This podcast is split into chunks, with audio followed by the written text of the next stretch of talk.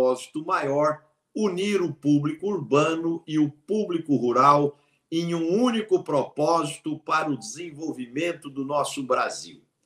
E hoje tenho aqui os meus companheiros de bancada, o Antônio da Luz, o Tejon, e também um convidado de honra que chega para engrandecer os nossos debates, que é o nosso querido Ney Mânica, presidente da Cotrijal, do Rio Grande do Sul, e um grande líder do agronegócio brasileiro. Ney, seja bem-vindo ao nosso programa. Nós queremos que você se sinta em casa aqui conosco. Ô, Marcelo, uma satisfação muito grande participar com você mais uma vez na Conexão Campo Cidade. Saudar aqui meu grande amigo Tijon, o Antônio da Luz, a grande liderança do Rio Grande do Sul. E dizer que é um prazer aí nós poder participar aí, trazendo informação, fazendo um debate aí e mostrando um pouco do nosso Rio Grande e, e o sentimento que nós temos com relação a esse nosso país que é maravilhoso. Ô Ney, antes da gente fazer a primeira pergunta aí para te provocar e ver de que maneira que você está enxergando o contexto, eu quero dar uma notícia boa que vai encher os nossos colegas aqui de orgulho e também vocês, internautas, que prestigiam a gente toda semana. É, no primeiro semestre desse ano, nós tivemos 660 matérias que a nossa produção cortou aqui dos debates nossos e foi publicado no Instagram.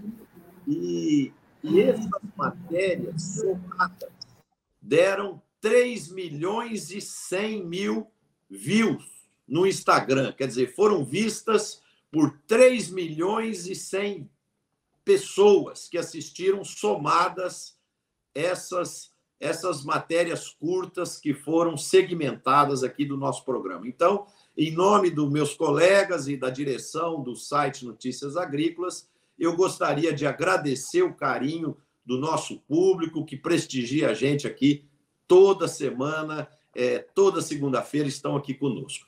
Ô Ney, eu queria primeiro é, te perguntar como que você está vendo o momento do cooperativismo no Brasil e de que maneira as cooperativas têm impulsionado o agro no país? Uh, bem, Marcelo, acho que todos que trabalham e que vivem com o agronegócio eh, sabem a, a importância que o cooperativismo tem é, na economia, começando aqui pelo Rio Grande do Sul, Santa Catarina, Pará e parte do Brasil.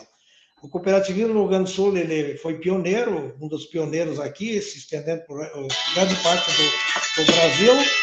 E nós hoje temos uma missão muito grande, que além de fazer a parte econômica, é fazer a manutenção uh, uh, do produtor no campo, é viabilizando o pequeno, médio grande, para que ele permaneça na atividade, em todas as atividades, tanto na produção vegetal como no animal, é, na produção de suínos, leite, aves e também nos commodities e na transformação. Então, o cooperativismo, ele nas cidades onde existe cooperativismo, o índice de desenvolvimento humano, ele é muito superior a qualquer município ou cidade que não tenha o cooperativismo. Então, por si só, o cooperativismo representa um papel muito importante no desenvolvimento regional, estadual e do nosso país também. E o mais importante é que tanto o mercado financeiro quanto o mercado é, industrial enxergam nesses, nesses últimos anos o cooperativismo como um grande aliado, um grande parceiro para colocar seus produtos, suas tecnologias no campo. Porque nós, as cooperativas, temos uma estrutura de, departamental com área técnica muito qualificada, que está 365 dias no campo, ele, ele faz muitas atividades junto aos nossos produtores, e um dos exemplos são os eventos tecnológicos inovação, a própria Expo Direto, assim como a Cotejal tem, a Copavel tem o show rural, e então o cooperativismo ele, ele é de extrema importância para a manutenção do homem do campo, desenvolvimento regional e agregação de valor. Além de fazer a parte social também, que nós temos programas muito, muito, muito bons é, junto às comunidades na questão social também. Tejão, a bola está com você, meu amigo. Microfone fechado. Eu quero, ah, voltou. Eu quero parabenizar muito o Ney Mânica, é um líder cooperativista, e quero aproveitar que eu estou escrevendo um artigo dedicado aos jovens, aos líderes, líderes de novas cooperativas, Ney. Eu tenho visto andando pelo país gente querendo abrir cooperativas e eu sinto que uma parte deles fica meio desanimada. Eu queria ouvir de você, com a tua experiência, que é sensacional, parabéns, Cotrijal, parabéns por tudo que você tem feito ao longo da tua história, a obra que fala, a obra fala por um ser humano.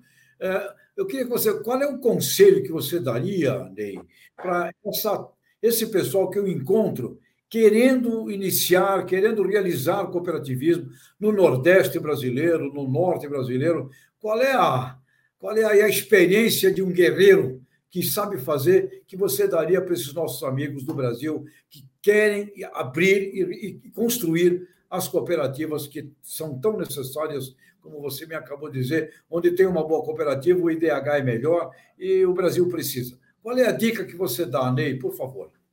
Bem, eh, Tijão, eh, se nós olharmos aqui o módulo eh, de propriedade dos produtores aqui no Rio Grande do Sul, Santa Catarina e Quarto Paraná, são pequenas propriedades, então se implantou um sistema. Parte, grande parte do Brasil, nós temos grandes produtores. Então, a implementação do cooperativismo, ela pode ser somente com grandes, mas o ideal seria que tivesse a mescla dos produtores para dar um equilíbrio, eh, tanto social como econômico. Eh, é uma questão cultural, é uma questão cultural, onde nós recebemos via OCB aqui, há poucos dias, uma delegação é, de mais de 30 pessoas de cooperativas do Brasil visitando o modelo e realmente eles ficaram muito impressionados e nos pedindo, e a gente está disponível para subsidiar com algumas ações que se fez. Primeiro é reunir os produtores, mostrar o conceito do que é uma cooperativa, porque a cooperativa é do produtor, ele tem que se sentir o dono da cooperativa. Ele tem que trabalhar com a sua cooperativa, a cooperativa tem buscado sempre o preço mais justo, os custos menores, e para isso ela precisa manter uma estrutura, porque você compartilhando e comercializando seus produtos num volume maior, você consegue, em determinado momento, preços melhores. E assim é na aquisição de insumos. Então, eu acredito que, a nível de Brasília, é possível, sim, fazer grandes cooperativas. Nós temos cooperativas do Paraná se instalando no Mato Grosso, em outros estados aí do Brasil. Eu acredito que o cooperativo vai avançar mas é uma questão bastante cultural. Precisa ter uma organização como a OCB, é, que possa montar esses núcleos de produtores, trazer, visitar as cooperativas do Paraná, Santa Catarina, Rio Grande do Sul, mostrar os cases. São Paulo também tem boas cooperativas, para que o produtor entenda o processo, porque se o produtor não entender a finalidade de uma cooperativa, não tem razão de ser. Eu sempre digo, nós dirigentes, quando nós deixar de enxergar o produtor na frente, não tem razão de ter uma cooperativa. Então, esse é um trabalho, primeiro, de conscientização cultural e depois de convencimento para começar uma cooperativa com o número de produtores fundadores de uma cooperativa. É muito dependente de líder, não é? Né? Depende muito de líder. Com certeza, Tijon. Eu acho que em toda atividade, é, é, tanto privada como a liderança que faz a diferença, é o poder de convencimento e demonstrar os benefícios, as oportunidades, as dificuldades, porque não é tudo as mil maravilhas, sempre você tem dificuldades no caminho. Mas se você tem uma estrutura organizacional, uma gestão profissionalizada, você consegue passar, como nós estamos passando no Rio Grande do Sul, lá, o Antônio sabe bem disso, deve falar depois, três anos aí em quatro com grandes secas, e o cooperativismo tem feito um papel muito importante nesse processo no Rio Grande do Sul. Antônio. Eu não tenho dúvida, Marcelo, que se não fossem as cooperativas, o estado do Rio Grande do Sul teria quebrado agora nessa, com, com esses eventos que nós tivemos todos aqui.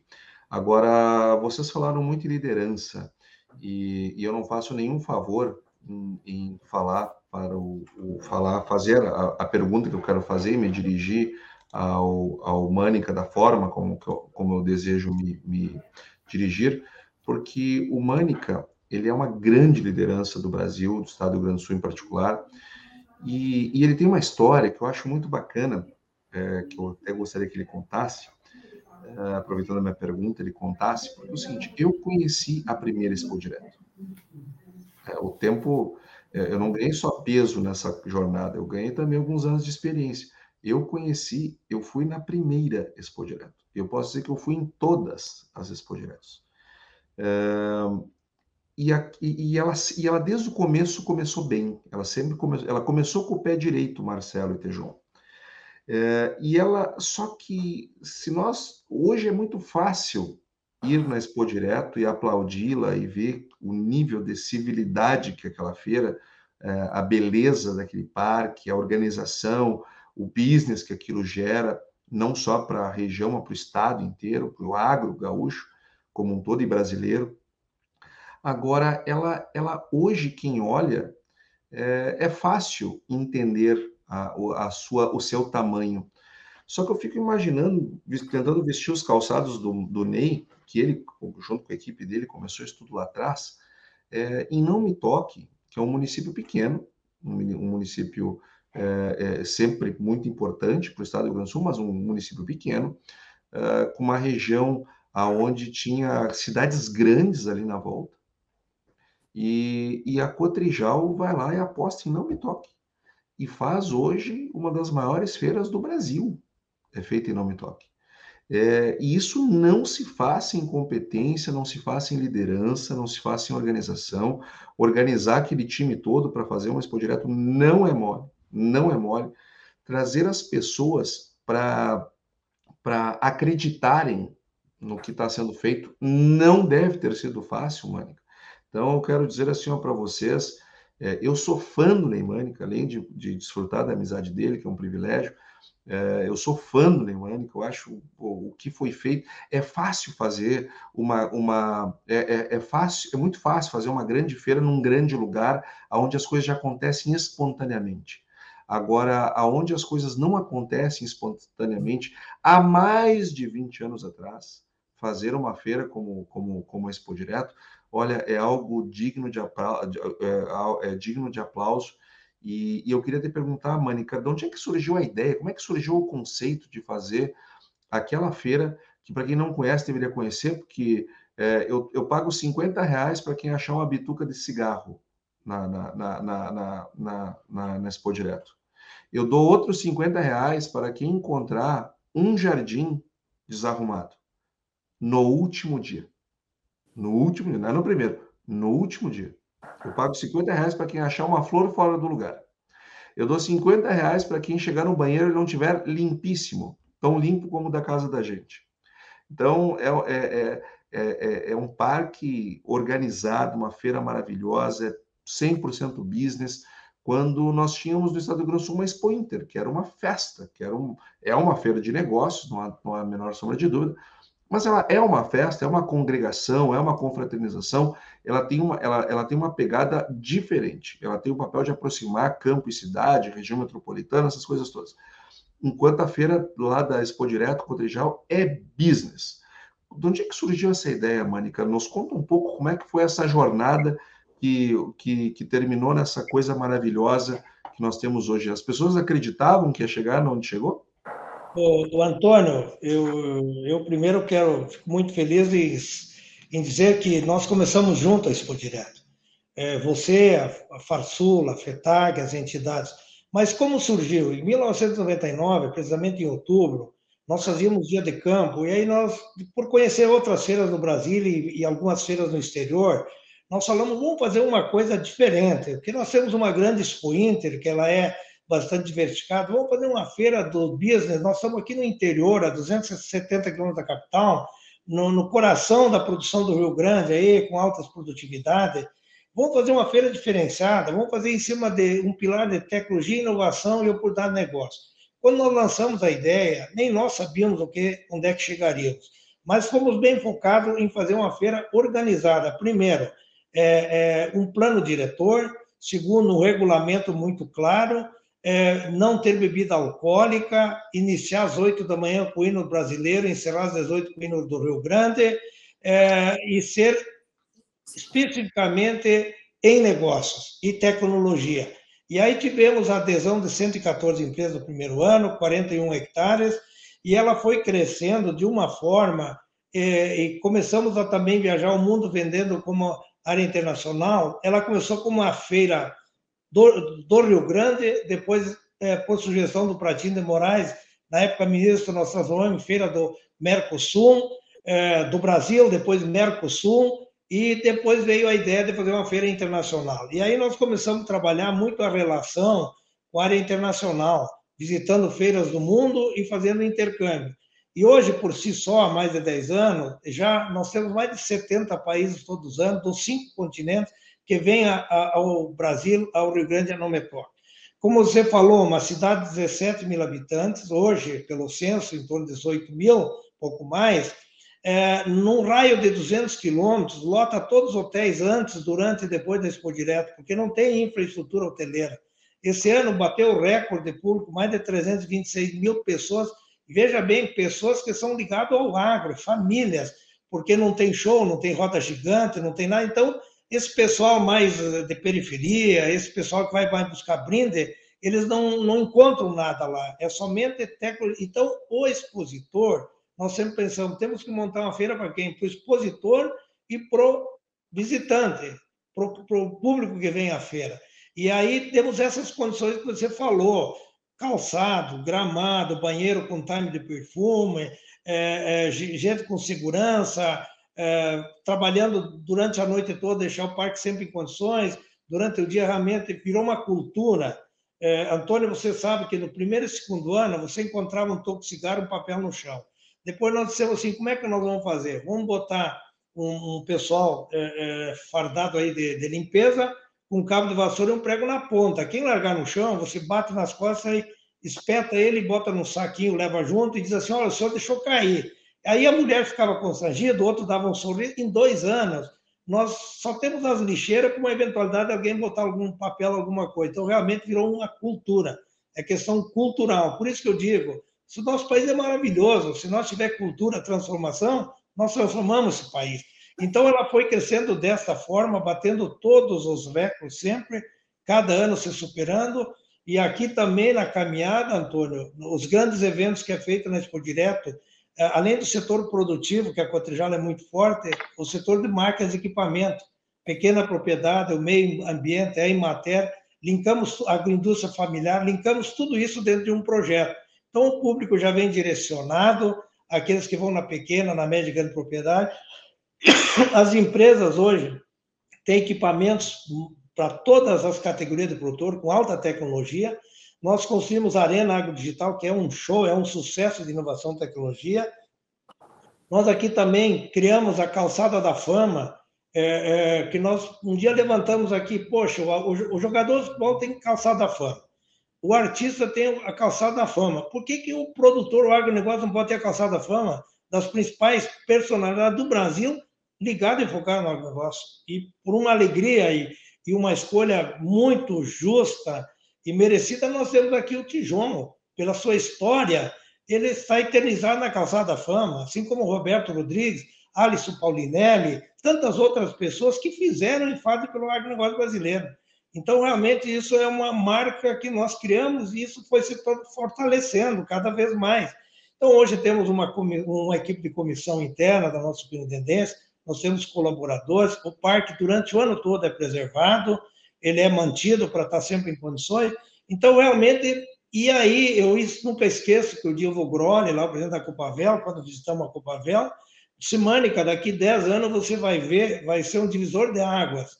E realmente aqui a nossa região desenvolveu muito, as indústrias cresceram muito, porque muitas, muitas equipes, pessoas do estrangeiro vieram de outros países, começaram a fazer intercâmbio, negócio.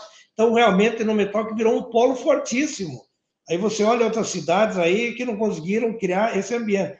Também porque não é, não é público, nada quanto público, mas o privado a gente consegue administrar melhor. Agora tem que ter coragem, tem que ter vontade e desafios, né? Então, um pouquinho da história. Aqui se discutiu a transgenia, a questão indígena, a questão das águas, securitização, e sempre saindo um documento oficial da Expo Direto por todas as entidades, desde Farsul, FETAG, sindicatos, governador, OCB, FECOAG, para não ter disputa de beleza. Eu lembro lá quando deu aquele problema da soja transgênica, que lá no navio chinês, que tinha um grãozinho de soja, queria embarcar um navio, aqui estava uma discussão quem vai e quem não vai. Eu perguntei, quem é que é a maior autoridade do Rio Grande do Sul? Governador Rigoto. Então vamos e convidamos o Rigoto foi representar o Rio Grande do Sul lá na, na, na China para tentar resolver aquele problema. Então, esse conjunto aí é que faz a grandeza da Expo Não tem aqui, ninguém é, é melhor, a Cotrijal hoje não é uma instituição da Cotrijal, é do Rio Grande do Brasil. O Ney, é, algumas empresas que fazem estudo de mercado já estão projetando a safra 23, 24 para 163 milhões de toneladas de soja, e esse número bate também com a previsão aqui do, do USDA dos Estados Unidos. Então, portanto, como primeira previsão, é uma previsão bastante interessante que contempla um crescimento é, na área plantada de 2,5% e um crescimento de 4,5% na produção. E, e com esse estresse que está existindo lá entre é, Ucrânia e a Rússia na guerra, agora é, bombar, sendo bombardeados é, os portos de Odessa, lá na Ucrânia, a Rússia proibindo a entrada de navios é, é, graneleiros, e isso aliado à seca que está ocorrendo aqui nos Estados Unidos, né? fizeram momentos de alta de preço. Hoje, por exemplo, a soja está subindo significativamente. E eu queria saber de você como que a cooperativa tem orientado os cooperados, os produtores, para que eles possam é, conseguir uma média de comercialização alta, porque muitas vezes é, fica uma, uma ambição de tentar acertar o preço no pico, né? E deixa-se passar janelas de oportunidade muito interessantes.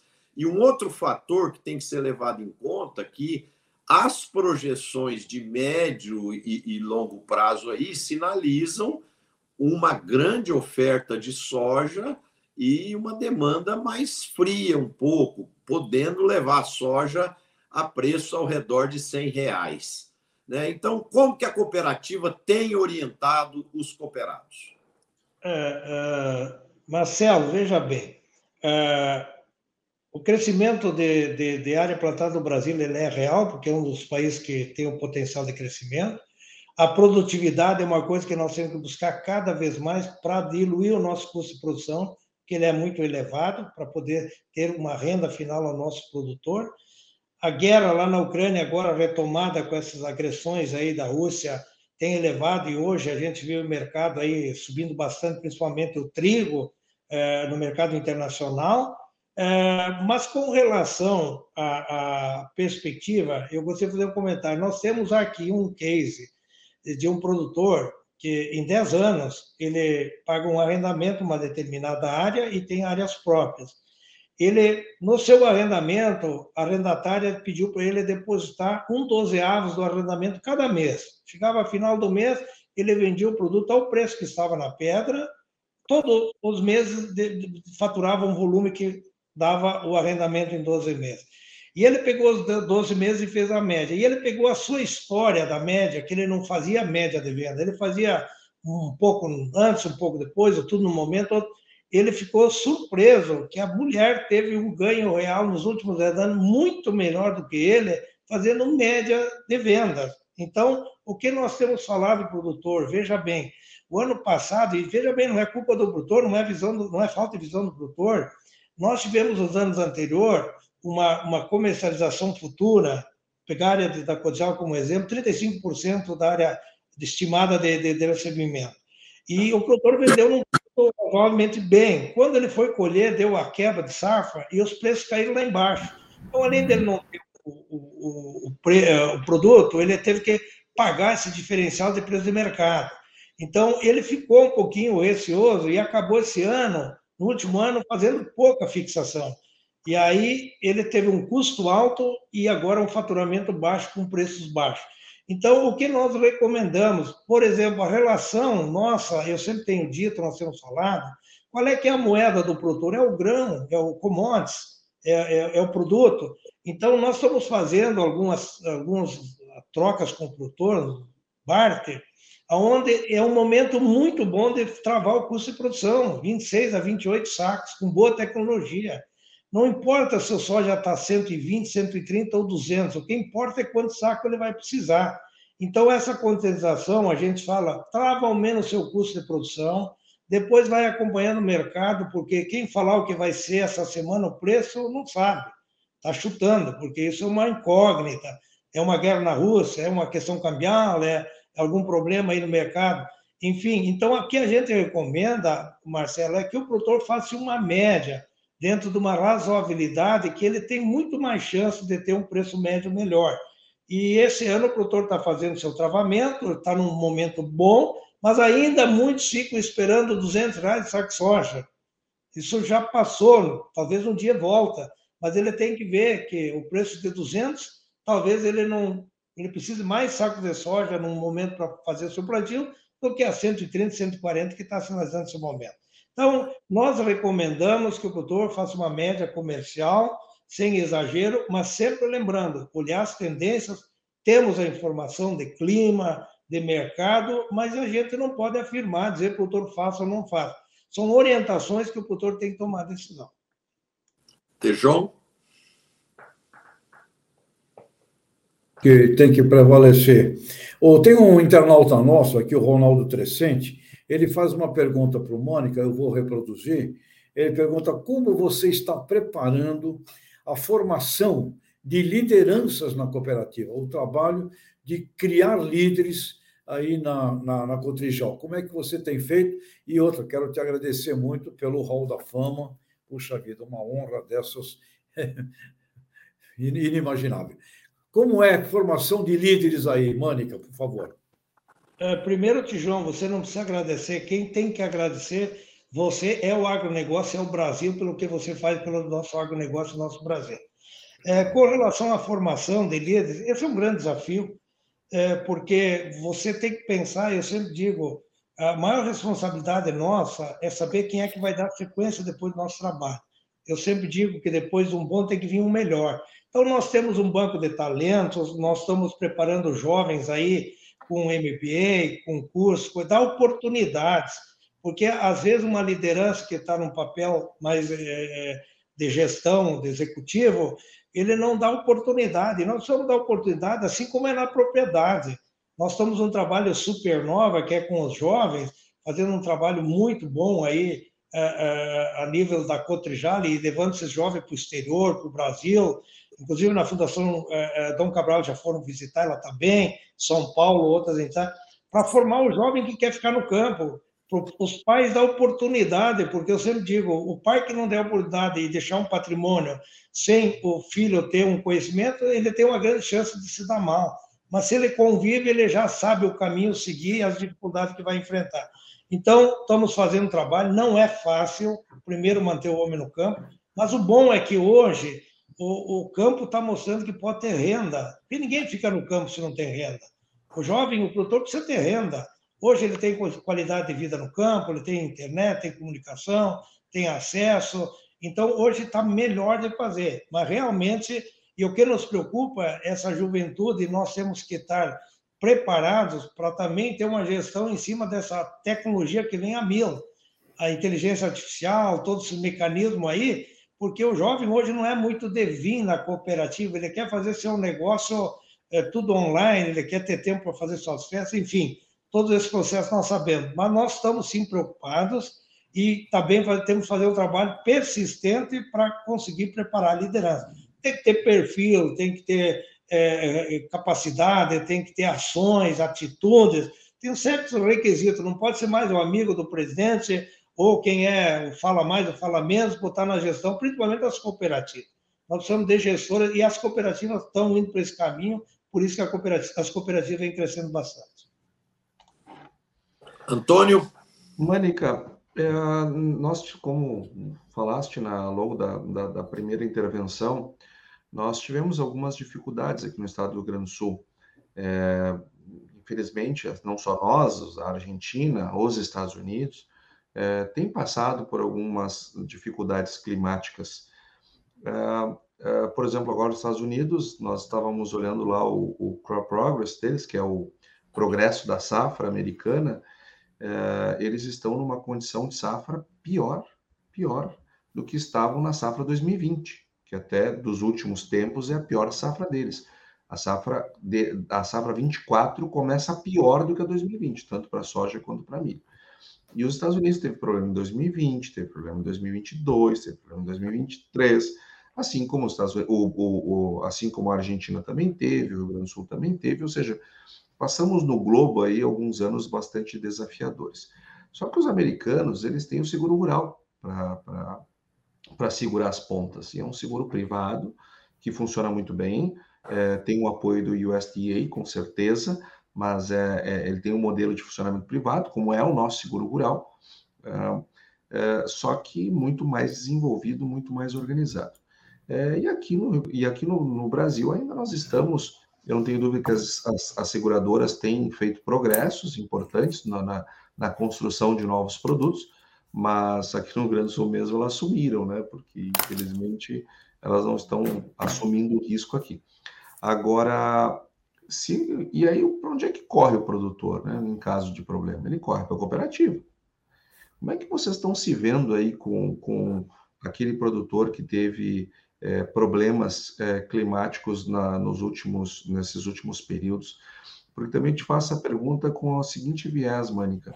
É, eu tive em São Paulo na semana passada, eu fiquei impressionado como muitas pessoas elas, elas, elas por lerem as notícias, elas acham que aqui virou o deserto do Saara, elas acham que aqui é inóspito para a produção agrícola de tanto que nós temos problemas.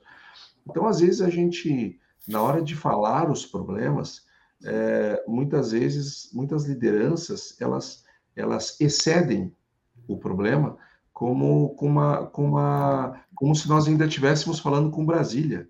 E quando quem está, quem está financiando o agronegócio é Brasília, é, é, São Paulo, é Faria Lima, é o mercado financeiro, é o mercado de capitais. É, vocês mesmos têm uma história muito desenvolvida é, no mercado de capitais. É, e aí eu pergunto assim, qual é a real situação do produtor é, cooperativado aí da Cotrijal? Ele é um, ele é, é, é, é, lógico que ele bem ele não está, estaria bem se tivesse colhido bem, vendido bem.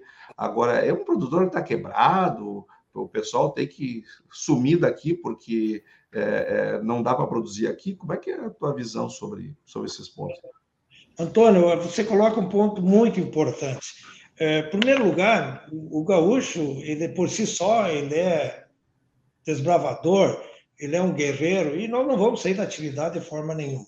Segundo esse momento, como é que está, vou falar da Cotrijal, do nosso produtor, nós tivemos com essas secas aí, falar do ano passado. O ano passado, os seguros, as grandes seguradoras e resseguradora internacional, nós resseguramos aí é, é, mais de 160 mil hectares de de verão. E foi indenizado 200, em torno de 250 milhões que o seguro indenizou. Em virtude das previsões, eu visitei, nós visitamos todas as grandes seguradoras, até porque nós temos uma central CSSA, do qual sou presidente, das cooperativas, para nós ressegurar novamente. Então, pelo risco do Rio Grande do Sul e parte do Brasil, as seguradoras esse ano vieram com um custo maior e uma, e uma cobertura menor então já tem um, um seguro menor. Nesse último ano, somente 35 milhões eh, foram indenizados, mesmo com a quebra de safra idêntica à do ano passado. O ano passado, na área da ação da Cotrijal, a nossa média foi 39,2 sacos a média.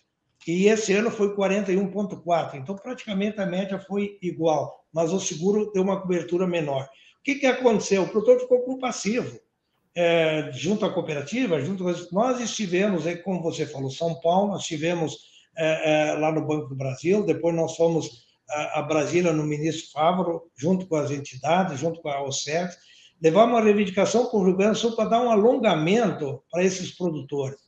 E, e, até agora não recebemos sinalização nenhuma. Então, o que, que nós estamos fazendo? E aí que vem a, a grande parceria com as instituições financeiras nós conseguimos já equacionar mais de 80% dos problemas junto com as instituições financeiras.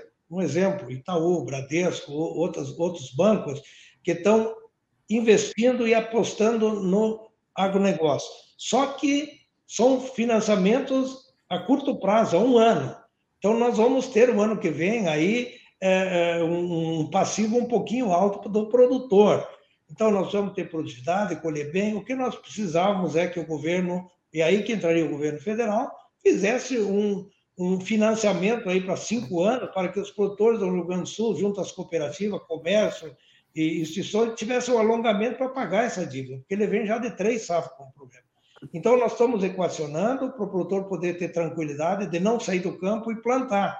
Só que o ano que vem a gente sabe, precisamos ter boa safra, precisamos ter bom preço para ele cumprir esses compromissos. Então, não é que o produtor esteja quebrado, ele não conseguiu ter renda suficiente para cumprir seus compromissos. Mas isso se equaciona. Dever não é o problema, o problema é não querer pagar. Então, nós temos que dar condições cooperativa, banco, governo, para ele permanecer no campo. E é o que nós estamos fazendo. Infelizmente, já conseguimos bastante, quase que na sua totalidade, equacionar esses problemas. Ô Ney, é, no Brasil, nós temos cerca de 5 milhões de propriedades agrícolas. Só que é, 2 milhões e meio, metade dessas propriedades, é, o seu produtor, o seu empresário rural não consegue obter mais do que dois salários mínimos mês é, nessas pequenas propriedades. E a gente sabe da competência do agronegócio, é, da, do potencial que esse segmento tem, mas ao olharmos esse dado de 50% das propriedades agrícolas com uma rentabilidade tão baixa, é, isso mostra que uma das saídas para a gente equacionar isso seria a existência de mais cooperativas ou do cooperativismo chegar nessas pequenas propriedades para é, permitir novas tecnologias, acesso a crédito e, e ganhos de competitividade para a atividade rural, porque a cooperativa tem a capacidade de, de aglutinar é, forças e, e, ao juntar pequenos, vários pequenos, ela se torna forte e consegue volumes representativos para dar mais competitividade para o contexto.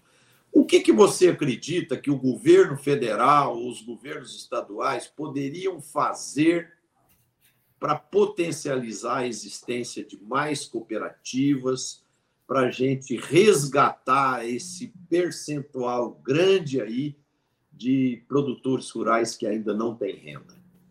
Veja bem, Marcelo, uma questão pontual agora também são os altos custos financeiros. Esse juro de Selic mais 6%, mais ele é incompatível com a atividade e é o que está praticamente se praticando no mercado. O governo lançou o plano safra, volumes bons, mas aí tem um problema que é, é, veio em prejuízo às cooperativas e quando digo cooperativa, aos produtores.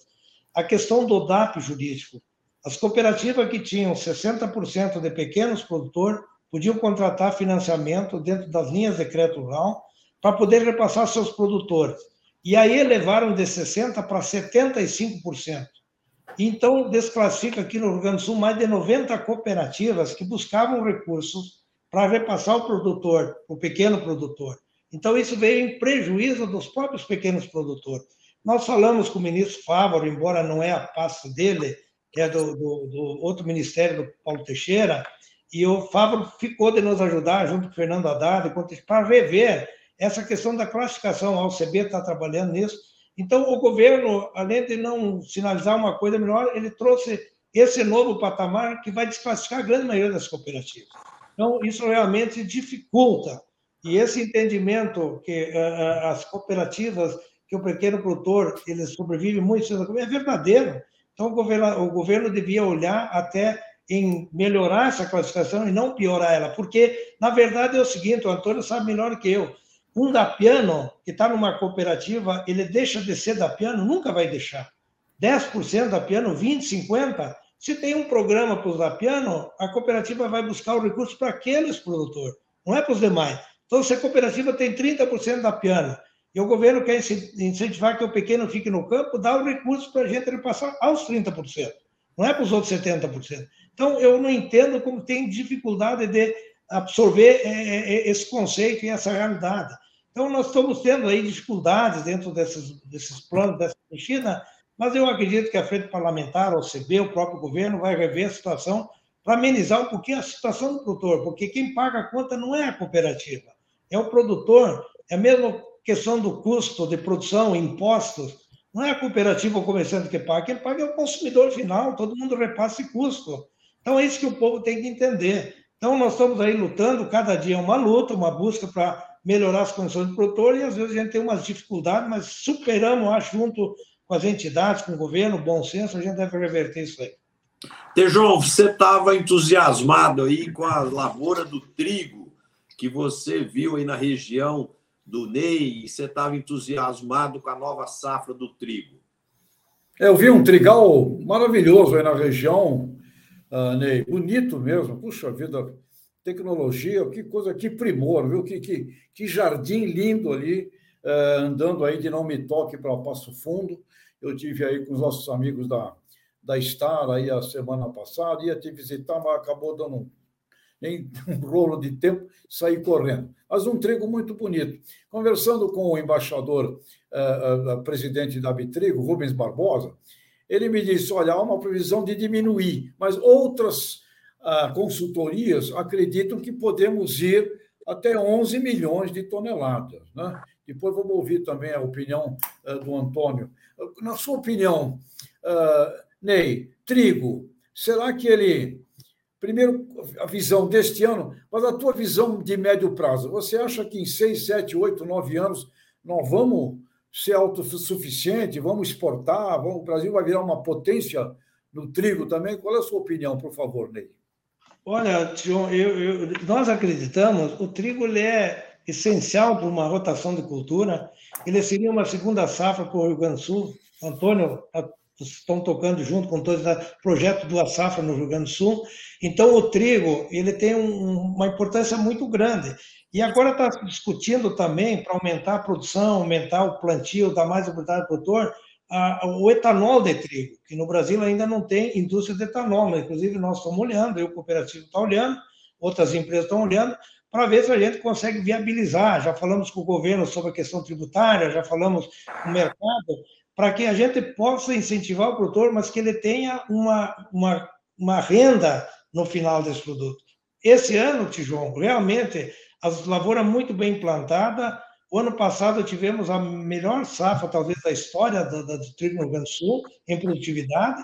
Tivemos excelentes preços, só que esse ano, em cima do que o Antônio falou, às vezes, algumas lideranças falam algumas coisas, e nós sempre temos que ser otimistas, nunca puxar o pessimismo de que viria o El, El Ninho com muita chuva no inverno, que ia afetar as culturas de, de, de, de, inverno, que o trigo poderia. Muita gente deixou de aumentar a sua área de produção.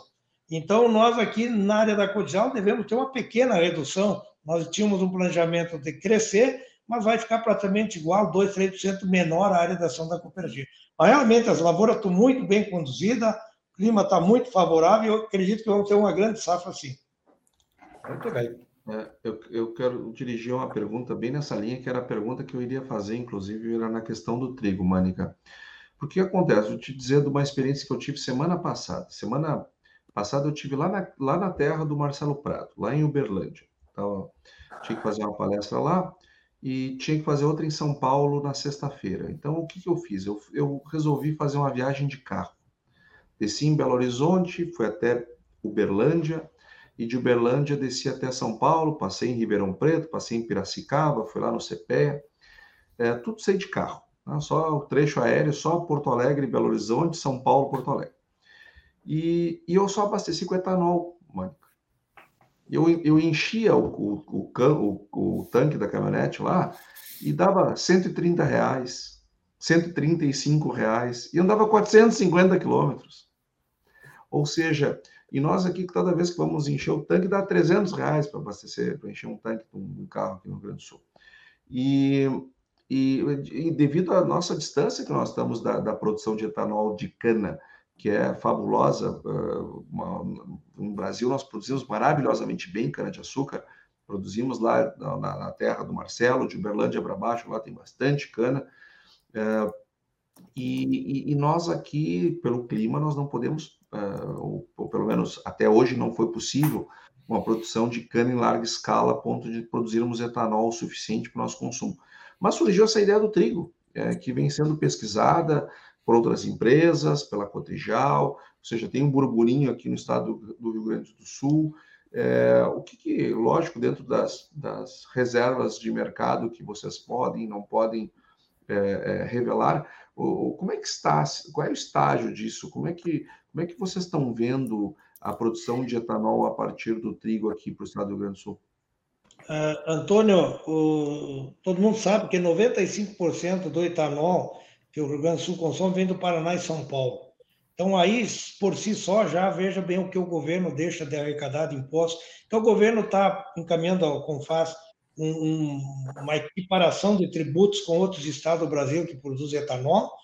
É como o Antônio falou, Antônio, como você falou, aqui no Rio Grande do Sul é, é, se torna é, inviável economicamente o etanol de milho, até porque não temos produção, teria que vir lá no norte compete muito nesse sentido, tem muito milho, e, e os projetos, como é que estão? Nós estamos falando com a Embrapa, fizemos várias reuniões, já tem materiais que estão já no mercado e estão se multiplicando, porque tem cuidar com a mictocina, tem que ter o DGG, tem, não é simplesmente plantar um trigo, colher e transformar em etanol, então ele tem uma série de, de, de requisitos para você fazer um, um, bom etanol. Nós estamos andando, olhando, nesse, nesse momento que a gente até anunciou uh, no início do ano uh, esse nosso projeto, e demos uma segurada, houve mudança de governo, ou, essa questão de juros hoje de mercado, hoje você não consegue pegar um recurso TJ, eh, a Selic mais 100% fazer uma indústria, isso não tem rentabilidade. Então, estamos vendo alguns programas especiais aí para viabilizar isso, com parcerias de mercado. Eu diria assim, é um projeto que vai vingar. Eu acho que a energia limpa não tem como fugir disso. E nós, no Rio Grande do Sul, o caminho é na cultura de inverno, triticale, trigo. O milho nós achamos muito difícil, até não viabilizaria economicamente pensar em fazer uma indústria de etanol de milho aqui. Então, o trigo nós acreditamos, assim como tem outras empresas olhando, a cooperativa está olhando, assim que normalizar um pouquinho essas tendências, equalizar essas questões tributárias, aí eu acredito que pode avançar rapidamente isso, mas não temos um prazo definido ainda. Cotrijal tem 67 anos, quem esperou 67 anos espera mais um ano, fazer um grande projeto aí para não fazer aventura. Ô Ney, e, e em relação a, a desenvolvimento de outras culturas, tipo, é, é, por exemplo, o, o, aquele produto que é usado para fabricar a cerveja artesanal. Né? Canola. Oi? A canola? Não, o. Cevada, lúpulo. Ah, o lúpulo. O lúpulo. Ah, cevada, cevada. O lúpulo. Por exemplo, é, outras coisas que têm crescido no mundo, demanda, por exemplo, o gin. Hoje é a bebida destilada que tem maior demanda para a fabricação do zimbro, que é uma outra planta. Né? É, é, aqui nos Estados Unidos, a gente tem visto o crescimento do consumo de mirtilo, que é um antioxidante muito bom para retardar inflamação, evitar envelhecimento e uma série de coisas. Ou seja, tem tanta cultura nova, com esses novos hábitos aí de, de consumo do, do ser humano querendo mais longevidade, mais qualidade de vida, mais saúde. O que, que nós podemos fazer nas cooperativas para estudar um pouco mais essas culturas novas que estão surgindo? Por exemplo, a própria ervilha amarela, que hoje é usada é, é, na fabricação de várias é, plant-based, aí, hambúrgueres, etc. É, o que, que as cooperativas podem fazer para ajudar a fomentar essas novas culturas e trazer para o agricultor, para o cooperado, é, é, mais uma alternativa de produção? Bom, é, é, a minha visão e o mundo mostrou para nós, e o cooperativismo, principalmente gaúcho, mostrou, quando a cooperativa ela quiser fazer tudo que é atividade, ela vai fazer que nem o pato. Vai voar mal, vai nadar mal, vai cantar mal. Vai... Então tem que ter um cuidado na diversificação. Eu acredito que podia se criar, assim, segmentado cooperativas em nicho de mercado de atividade. Por exemplo, a, a cevada, que é uma cultura interessante aqui. Nós temos e tínhamos uma grande parceria com a maltaria, com a Ambev, e, e, e para transformação de malta. Só que não tem uma política muito clara é, de comercialização, ou quando tem, ela tem um risco muito alto. Então, o produtor vai desistindo de plantar. Então, o que nós precisamos é mais segurança, principalmente no Rio Grande do Sul, das culturas de inverno, que seria seguro agrícola, seria preço definido de mercado. Então, é, não é fácil compor. Se você vai começar a desenvolver atividades pequena escala aqui, você tem dificuldade. Então, nós somos a cooperativa focada na atividade de produção vegetal, produção animal, suinicultura, avicultura, eh, produção de sementes, eh, e nós temos que ser eficientes nesse ramo. Agora, não dá para dizer que não dá para ver as atividades. Nós temos uma unidade de novos negócios na cooperativa que estamos começando a estudar alguma alternativa, mas lembrando que isso é nicho para pequenas uh, propriedades e não são muitos produtores que se enquadrariam, porque tem produtor que não tem perfil, ele não tem perfil para uma determinada atividade, hortigranjeiro, uh, floricultura, uh, uh, citros. Então, nós temos essa dificuldade também de selecionar produtores. Nós já lançamos programa dizendo o produtor que tiver interesse na atividade, venha a Cotrijal. Nós levamos no Brasil, ver os modelos, conversar com quem tem essa atividade. São poucos que apareceram. Então, é, tem essa dificuldade, mas a Cotrijal não deixa de olhar toda e qualquer necessidade que o produtor tem, ou ele sujeira alguma atividade nova dentro da cooperativa. Ô, Ney, eu queria, antes de passar para os meus colegas, a gente fazer uma outra pergunta é, que, que tem angustiado muitos dirigentes de cooperativas aí pelo Brasil afora. Eu queria ver sua opinião como dirigente da Cotrijal. É, quando chega no final do ano, que a cooperativa vai para a Assembleia apresentar o balanço, sempre tem aquela situação que o cooperado espera é, um percentual mais significativo de distribuição de sobras.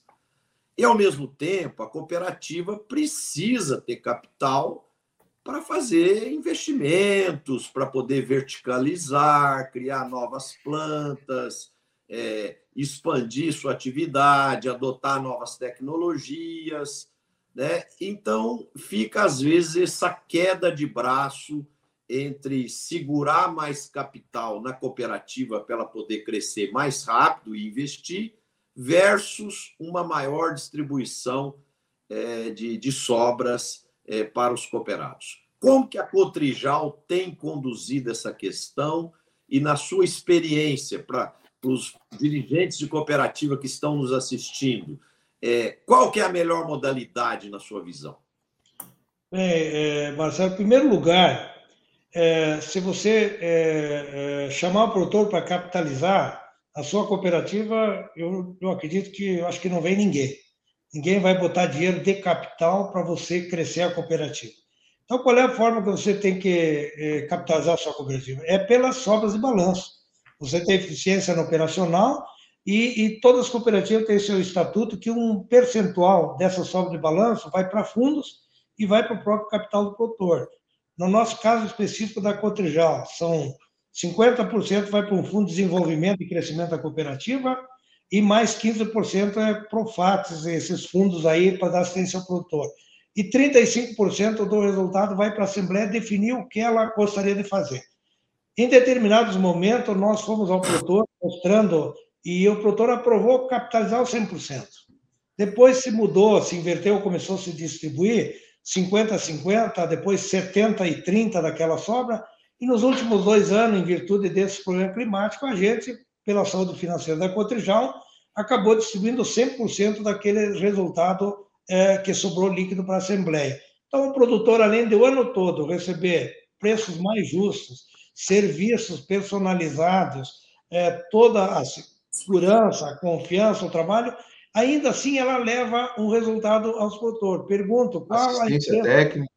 assistência técnica, que é o forte. Qual é a empresa que chama o produtor no final do ano e diz: Olha, eu vou lhe devolver um, um valor aí porque me sobrou resultado na empresa? Eu não vi até hoje ninguém fazer isso. Tejon, mais uma pergunta muito bem, a pergunta que tenho uma pergunta, Ney, que eu sempre faço para o Dilvo Grolli, seu companheiro lá da Copavel. Eu vou fazer a mesma para você. Eu sempre provoco o Dilvo. Dilvo, quanto nós vamos ter de safra no Brasil em 2035, daqui a 12 anos. Qual é a sua previsão? Estamos com 315 por aí. Você acha que daqui a 12 anos, 10 anos, 12 anos, a gente chega em quanto nesse Brasilzão aí de safra de grão? Qual é a opinião do Ney Mânica, por favor? Daqui 12 anos? Isso. Nós devemos chegar a 500 milhões de toneladas, a 600 milhões. Eu lembro que o Antônio lembra, o Antônio estava no nosso evento quando fizemos aqui na Expo Direto o lançamento do ministro Turra, é, safra do Brasil chegar a 100 milhões de toneladas. Foi uma festa, lançamos aqui, parecia impossível isso. Não vamos chegar, mas vamos botar um número desafiador. E hoje estamos aí em 300 milhões de toneladas. Então, eu acredito que o Brasil tem potencial e vai crescer em produtividade e área de plantio. Registro quero... aí, registro aí.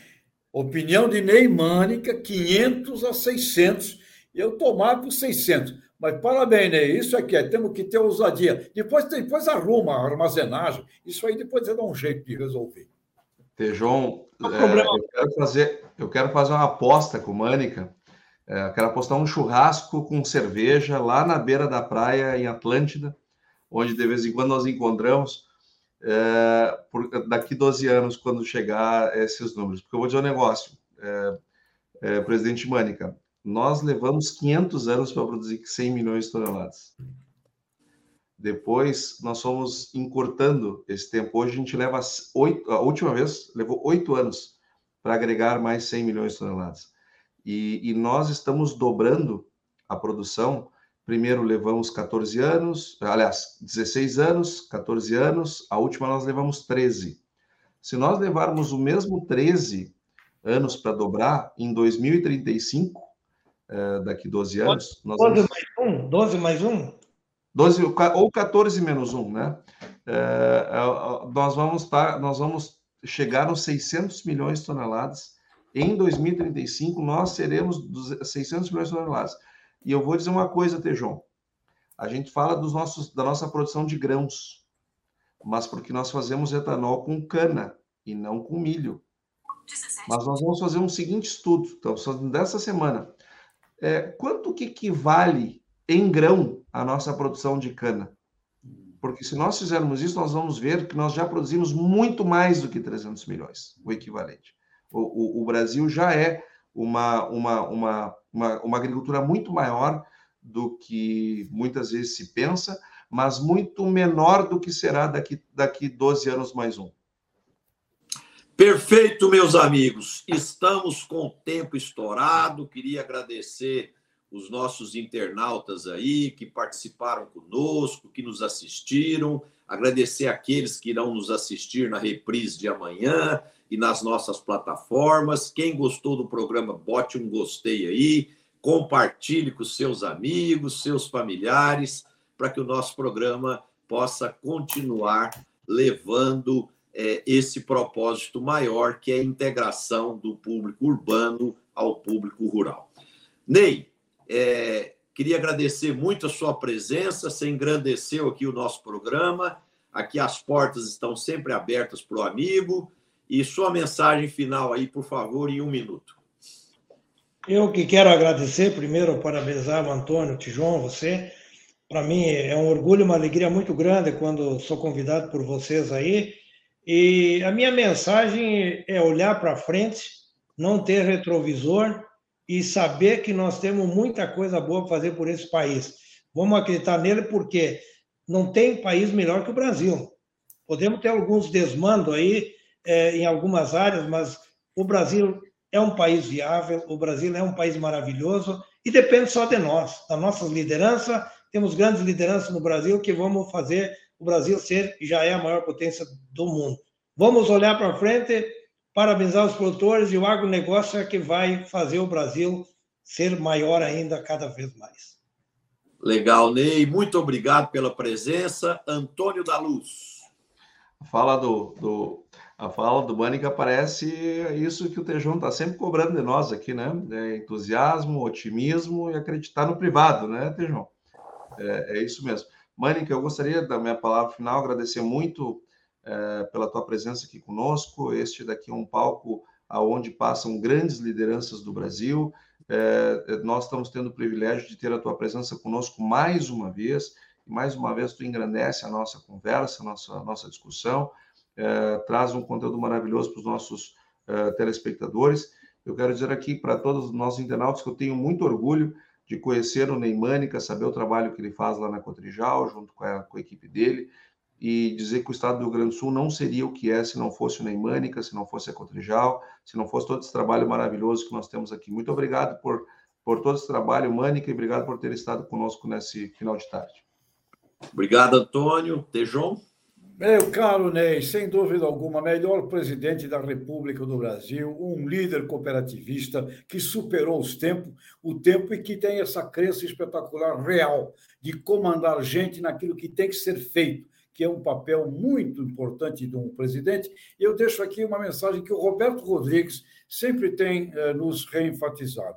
Líderes cooperativistas mereceriam um Nobel da paz, porque as cooperativas serão do tamanho do Brasil e o Brasil será do tamanho das suas cooperativas, porque a capilaridade da dignidade humana para todos. Ney, parabéns. Que belo trabalho na sua Cotrijão. Muito obrigado. Amigos, muito obrigado aí então pela audiência, pela presença de vocês. E a gente se vê novamente na próxima segunda-feira com mais um programa Conexão Campo Cidade. Um abraço a todos e uma excelente semana.